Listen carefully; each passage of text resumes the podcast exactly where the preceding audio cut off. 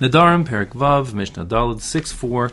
Here we say a person makes a neder against dag dagim she'eni toem. I'm not going to even taste dag dagim. Now, dag is singular for fish, dagim plural for fish. The way the Bartenura learns, the difference between these two things is that a dog, a singular, are referring to the type of fish that are sold one at a time, like a trout or a salmon, whereas dagim, the plural, refers to the type of fish which are sold like in a number of them always together, like say like anchovies or sardines. No one buys one sardine. Okay, so the point is, if you use that expression, he's coming to include all types of fish, and therefore the Mishnah says, "Asur behen." You're forbidden. He is forbidden from eating fish. Bein gadolim, bein katanim, whether big fish or little fish. Bein maluchin, bein tefelin, whether they're salted, preserved fish or they're not salted, pervert, salted fish. Bein chayin, bein muvushalin, whether we're talking about raw fish, you know, like a good old sashimi, or muvushalim, boiled fish, it's all included. But the expression dag and dagim, or dag dagim, fish, doesn't include, it means fish, like recognizable as fish. But therefore, mutter, betaris trufa, you're, he's allowed to eat this, like, um, kind of particular type of fish that's sort of chopped up into, like, kind of like fish hash, it's called, like, you know, mashed, minced fish that you make kind of like a fish cake out of or something like that, I guess, if you cook it. That's not referred to as a dog. That's something else, like fish pastes, you know, something like that, or fish hash.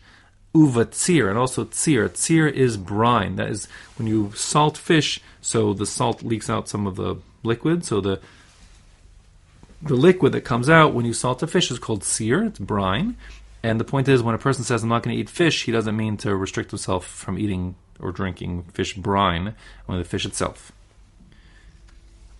On the other hand, if the Mishnah goes on, to, as the Mishnah goes on to say, Hanoder min hatzachana, if a person makes a neder against, um, like, fish that's sort of hashed up, that's ground up, fish mince, so then asar bataris trufa, not only does he not allow, he's now not allowed to eat this taris trufa, this like, you know, minced, mashed, um, fish. Taris is very possibly a specific kind of fish, maybe not. Um, trufa means like a, a trefa means like you know torn up, like a and a beta trufa is like a scrambled egg. So taris trufa is like kind of like ma- minced mashed fish. Um, so that's what's included in tzachana, fish hash.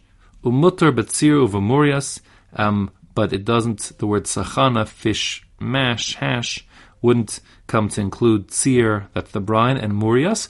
Murias is also when you salt the fish, um, like kind of like a gelatinous, like the oils come out also. So the thick, fat oil stuff, fish juice, slime, that's called murias. And they use it again as like a dip, kind of like mayonnaise or something like that, a condiment.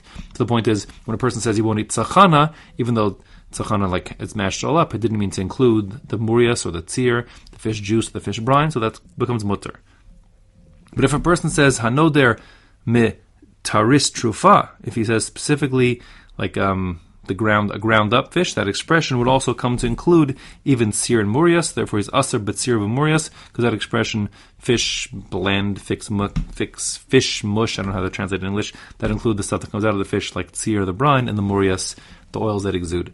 Again, you, I'll fess up right now. I didn't in English doesn't translate well what I said.